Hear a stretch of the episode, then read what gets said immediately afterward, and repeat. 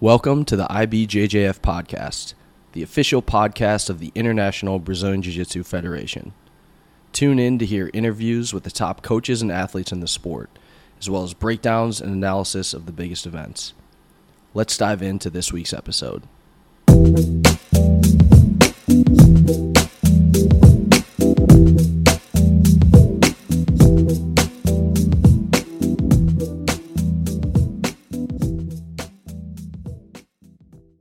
Welcome back, everyone, to the IBJJF podcast. My guest today is Cole Abate. In 2023, Cole won the Europeans, the Pans, the Worlds, and the Asian Championships. Also got promoted to black belt. We're going to get to all of that. Cole, how are you doing today? Uh, man, feeling great. Uh, actually, traveling later on today uh, to Australia, so I've got a super fight out there, and uh, that'll be the debut at black belt. So uh, busy, busy start uh, as soon as I get the black belt, but I'm ready for the challenges that are going to be coming my way. That's amazing. So I wanted to start with your weight class for 2023. You you kind of went up to lightweight. You made a little bit of a change to your weight class. You're competing at featherweight quite a bit. Did all your tournaments this year at lightweight. Can you talk about that weight class and do you feel like you found a home in the lightweight division this year? Yeah, so I mean, uh, since purple belt, really, I think the one of the last ones I did uh, at featherweight was uh, was uh, worlds as a purple belt, and that was yeah. one where I closed out with uh, Gustavo and we won featherweight worlds uh, up until that point, I had already been competing featherweight pretty much my uh, my entire career as an adult. Um, my body was still growing, so I knew uh, there was still some room for for growth. And uh, right now, we're uh, we're we're still like deciding. That's still like stuff that's in the talks. Um, I've been competing at brown belt uh, lightweight division for the past few months. at the start of or at the end of my purple belt run was at lightweight as well. I fought Europeans as a lightweight that time as well. Um, so I mean, I, I, feel good in that weight class. I've, I, I feel strong for the weight class.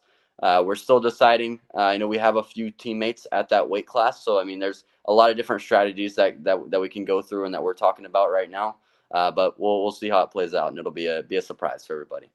So you mentioned that you won the Europeans at purple belt this year, lightweight division. Then you won the Pans and the Worlds at brown belt. Were you pretty impressed with the the caliber of the opponents that you faced? I know you had some pretty dominant performances, but I feel like in the color belt divisions, as the years go on, the level just keeps getting higher and higher. So, can you talk about the level of your opponents this year at the color belts? Yeah, I mean, uh, man, anytime anytime you're getting to like purple belt adult, brown belt adult, those are all like the, the guys that you see at the top of the podium are people that are are really training as professionals and and want to make a want to make a career out of the sport uh, as a competitor it's rare that you see somebody that just trains for fun that's like at the top of the division. It's like it's a it's there's a there's a level of dedication that goes into it. So I mean, when you go to big tournaments like Worlds, Pans, and Europeans, uh, you have to expect the best of uh, of your competitors. And uh, of course, there's going to be people traveling from pretty much all over for those big tournaments. Uh, so I got to face a, a, lot of different competitors going up through through those colored belts and fighting at the big tournaments. Uh, definitely, definitely, uh, they were all all tough opponents. Um, but the goal was never never to to focus on a certain person or uh, or or somebody specific that I knew that would be coming from another team or coming from another country that would be tough. Uh, it's always been uh, always been on the black belt, and I think that whenever you focus on uh, on setting yourself at a higher standard than than your division, uh, it really doesn't matter who you face. You put yourself uh, you, you put yourself on a pedestal basically, and that and you're forced to, to elevate your level to to whatever you're trying to get to and uh, I always I always pictured myself being in in the black belt finals at Worlds and uh, and fighting with the toughest guys in the sport. And uh, I think that's always allowed me to uh, to be be at, at my best whenever it came to to those tournaments like that. And uh, it really didn't matter who the opponent was. Of course, we always have game plans and strategies prepared for the person. But if you have a higher technical level than everybody else, it's easy to adapt uh, adapt getting closer to the tournament and then just decide the strategy that, that that's best in order to beat that person. Uh, so that's kind of that was kind of the the thought process uh, going through those belts. Is like my professor always told me that those were stepping stones, and uh, yeah. just every every big every big tournament was just preparing me more and more for uh, for the black belt.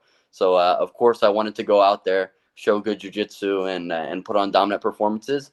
But I knew that that would be the result of, of focusing on on getting getting to the black belt level as fast as I could. So that that was kind of what we were trying to do and uh, I feel that was, I did a great great job of that. I feel uh, I finished pretty much uh, most of my fights. There were a few guys that I didn't finish, uh, and of course there were always adjustments being made after the fact. Um, but I, I, feel that I did a good job of, uh, of, of always working to get the finish. I mean, the goal is always 100% uh, finish rate. So if I'm not able to finish everybody, then that means there's work to do. And uh, that's that's what I've been focusing on in this lead up to black belt. So uh, now starts a new chapter. I just received my black belt in Japan, so really happy right now and uh, and ready for what's to come. Did you have a favorite performance out of the first three major championships of the year, the Europeans, Pans, and Worlds? I know they were all pretty dominant, but was there mm-hmm. one that stood out where you felt like you were really firing on all cylinders? I think uh, looking back now, I like the way I performed at Pans just because, uh, man, there was a lot of a lot of improvement that happened between Europeans and uh, and Pan Am's, and I mm-hmm. feel that the improvements I made between that that time period is what like put me on a different level. I think I fought really good at, at Worlds too. Um, I think that was a really special one, just because uh, just because I it was I knew it would be probably my last one as a brown belt, and I went out there and finished most of the fights. There were two fights that I didn't finish against uh, two tough uh, tough competitors, uh, but I just I liked the I like seeing the improvement from Europeans and comparing that to my Pans uh, Pans performance. Uh, I think I, I had a tough division. I had a tough division at Europeans, but uh, I think there were more tough guys at at the at Pan Am's as a brown belt, and uh, I feel that I showed uh, showed a lot of improvement between uh, then and, and the and the next event. So uh, I think one of the things that I improved on a lot between uh, between Europeans and Pan Am's was just being able to c- control kind of the hype of of fights that people people are are, are talking about. A lot of times there's uh, there's people that are saying that oh it's going to be a crazy match because you've got this tough guy come from Brazil they've never fought before and uh, I fought I fought a, a competitor from Brazil um, in, in, at Europeans. Was a dominant performance. Didn't get get scored on or anything, but I feel that I could have showed more in the match in my finals match at Europeans, and uh, I was able to face that guy's teammate who at the time uh, won uh, the same division but at brown belt. So yeah. the guy the guy ended up fighting uh, at Pans in the semifinals uh, was the guy that I fought in the finals. His teammate from Europeans, and he had won Europeans at brown belt. So I knew that uh, if that guy was a higher belt um, than the guy I fought in the in the finals at Europeans at Purple, that the guy's probably pretty tough and uh, and they trained together. So I know that they would come with a, a strong strategy, a strong game plan, and uh, going out there and being able to finish him, I think gave me a lot of confidence uh, for the rest of the tournament. And uh, I think that that that gave me the confidence that I needed to, to you know recognize that there had been improvement from purple belt to uh, to brown belt and uh, that it would be easy to keep leveling up if I maintained the work that I was doing. Uh, so that's kind of how I looked at that um, going forward past Pan Am's. And uh, there was still a lot of improvement made from Pan Am's going into Worlds. And I was happy with the results for sure. So you mentioned it before, but that brings us to your next tournament, the Asian Championships. So what was your motivation to travel all the way out to Japan to compete at the Asian Championships this year? Uh, traveling to Japan, it was something that I'd never done before. I, have always wanted to travel to Japan, and uh, it's always been a, a really cool place uh, that I've seen a lot of my teammates travel to and compete at. And uh, especially because, man, looking back, I think uh, one of the most memorable performances in Japan was from my professors, uh, Gui yes. and Rafa, when they went out and did pretty much the best highlight you could possibly do. and that's like, that's it, it's a video that people watch till this day, and like just watching them both uh, compete over there and like show their jiu-jitsu, show top and bottom, just like amazing moves and in a competition environment. It's it's pretty hard to do uh, what they did at that tournament. So I mean, that kind of inspired me to go out there and, and want to do want to do a little bit of the same. Is uh, go out there, show my jiu-jitsu, go to a place I've never been to before, and uh, and meet the the Japanese community. I know I have a lot of friends that are from there, a lot of teammates that are from there, and they told me how great it was. Uh, so it was an amazing trip, and uh, to top it off, uh, I received uh, the black belt from Professor Gui.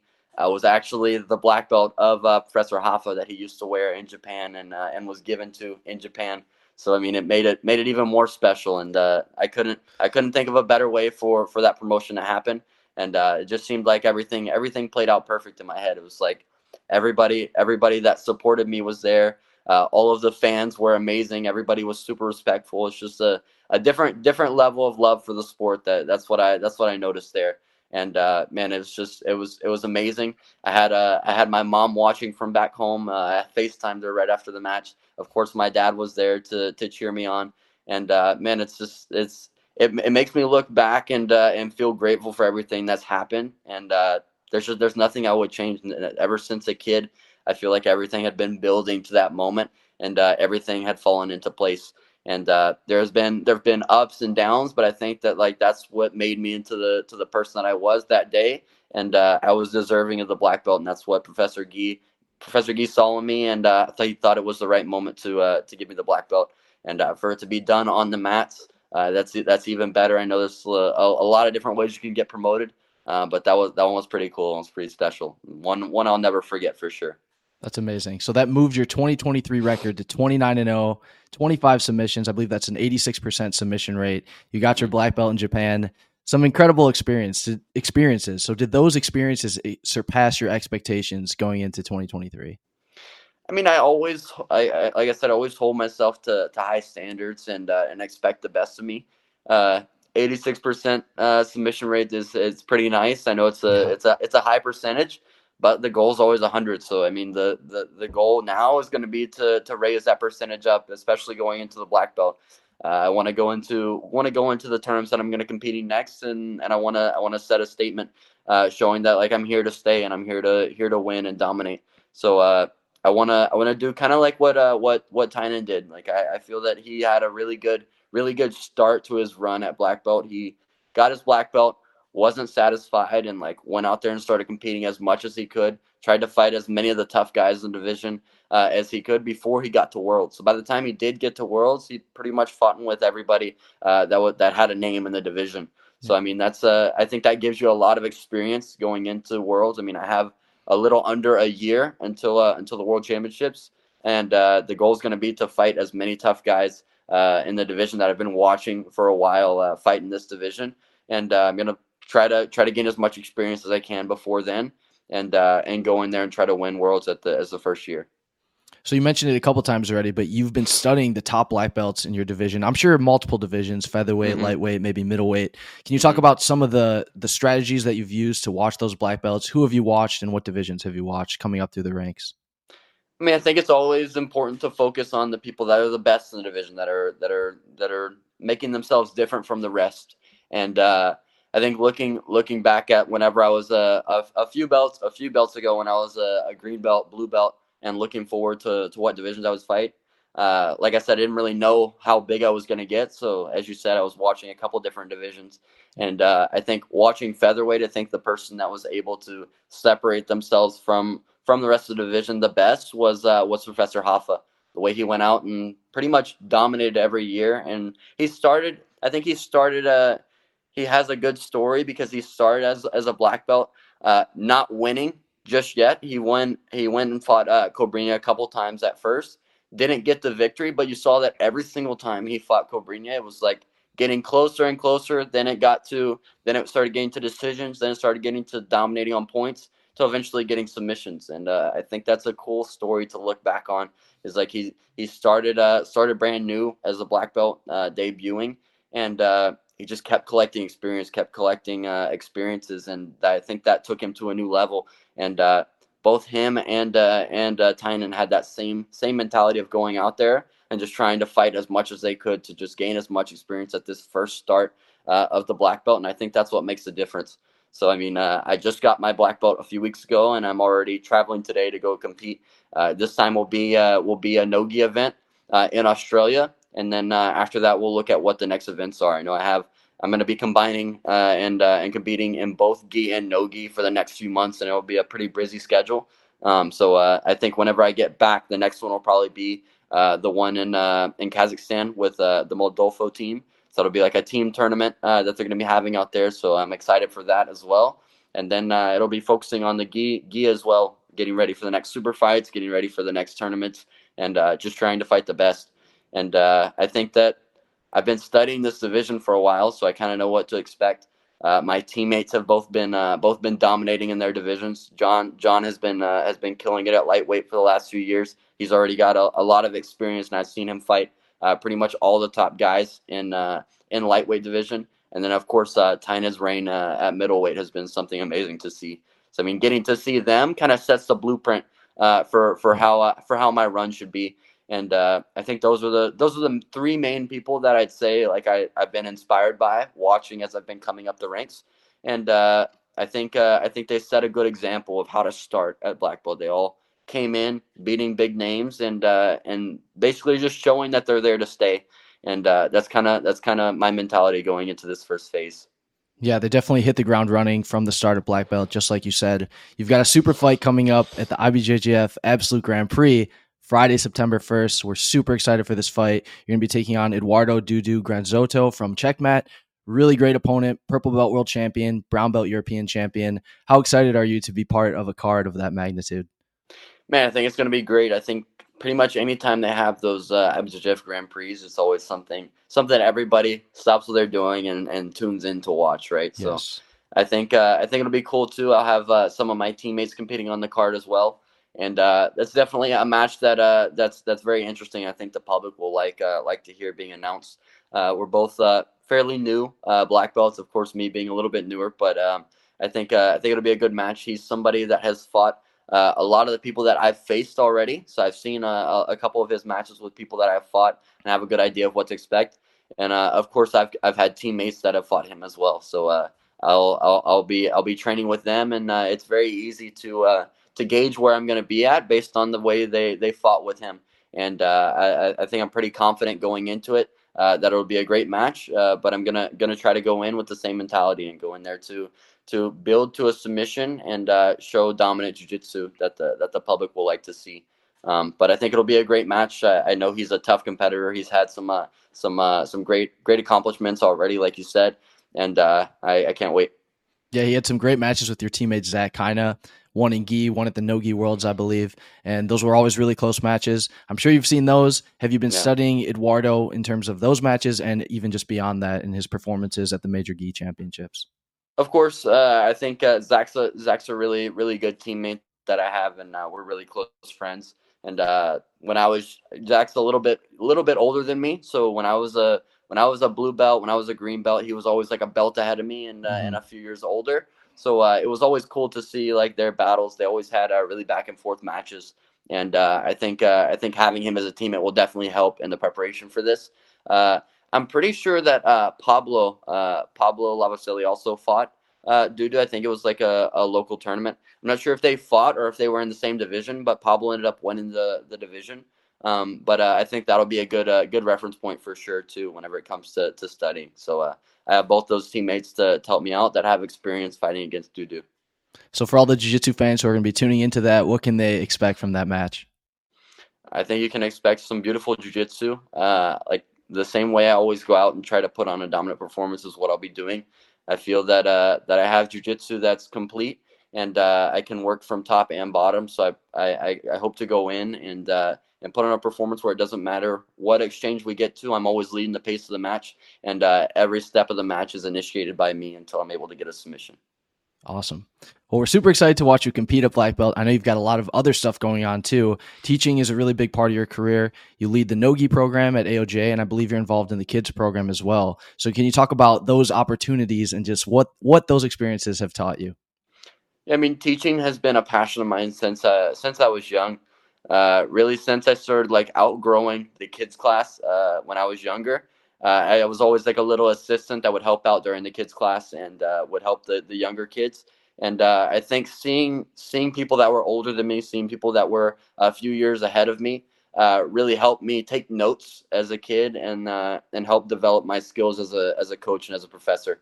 And uh, of course, as I've as as I've moved to AOJ, one of the biggest schools in the world, uh, not only because of their uh, their competitors, but also because the way they run classes and uh, and teach here. I feel it's a different different philosophy, a different way of thinking, and uh, there's a def- different level of, uh, of professionalism here at the gym.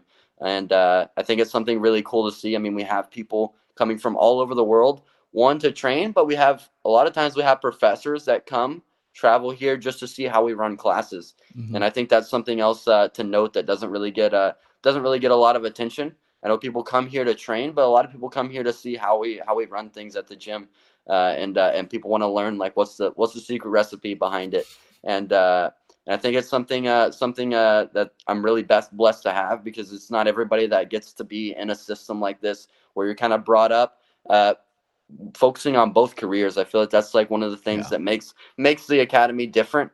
Is it's it feels like I'm at like a like a, a university, the best university you can be at, but I'm learning to be the best competitor I can be while still maintaining a strong image as a coach and uh, and as an athlete. So uh, I think it allows me to build both sides of that career, so that in the future uh, I'm not limited to only having uh, one uh, one path to, to success, and uh, I'll be able to open an academy of my own one day. So I mean, I've been running the the kids classes since I since I got here really I've uh, been helping out with the kids classes and uh, and teaching teaching uh, different different ages at the gym. And uh, I mean, you see what they're doing at Pan Kids right now. Yeah. They've had they've had ama- amazing results at Pan Kids and at the at the previous tournaments leading up to it. So I mean, I think that that goes to show you that our that our work is paying off. And then uh, about uh, two years ago, I started with the Nogi program. They gave Professor Gian Rafa allowed me to run that program. So it's been pretty much I've been pretty much the face of the Nogi program at the gym, and I think it's a huge responsibility to have. And uh, I hope that uh, with my success as an athlete and competing in Nogi and uh, constantly developing my skills as a professor, we can start to to grow that program even more. I mean, it's already gotten to a point where uh, the mat that we were using before got too small, and now we had to open up a new new uh, new slot to to train at so that we can have That's enough awesome. people on the mat. So I mean, it's it shows that the work is uh, it's working. So uh, I'll be com- I'll be continuing that same work and uh, looking to improve in both areas.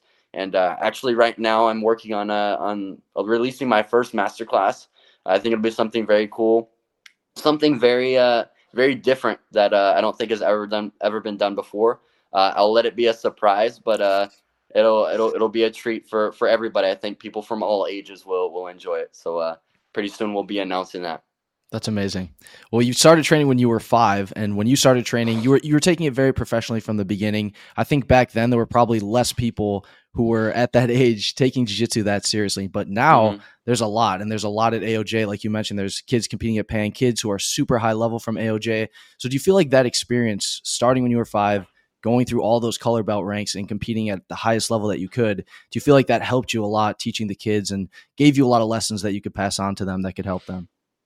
Definitely, I think it. Uh, I think training since a kid and training at a high level and training very professional uh, put me at a level where I was able to. Now I'm able to to understand what what the kids that are trying to make careers out of jiu-jitsu is like, what's going through their head, and uh, I think uh, being at the academy that I'm at now really just provides the environment that's perfect for that. It's the perfect recipe for somebody that's trying to make a career out of it, and uh, I think with every age group, with every generation, there's always like the up and comers and then there's uh, a people that are a few years older that they're able to look up to. I think people are always people are always uh, it's always easier for somebody to look up to somebody that's a little closer in age to them. And uh, i think that's uh, that's kind of what i've been uh, at aoj is since i got there. I was like a 14 year old green belt but Tainan, John, those are the guys that were a few years ahead of me. Zach was a few years ahead of me. And those are the people that I had around me the most. I mean, those people were the ones uh, that were inspiring me and pushing me every day and uh, that I aspired to be like. And uh, I think whenever they're closer in age like that, it makes a, a really close bond between you and your teammates.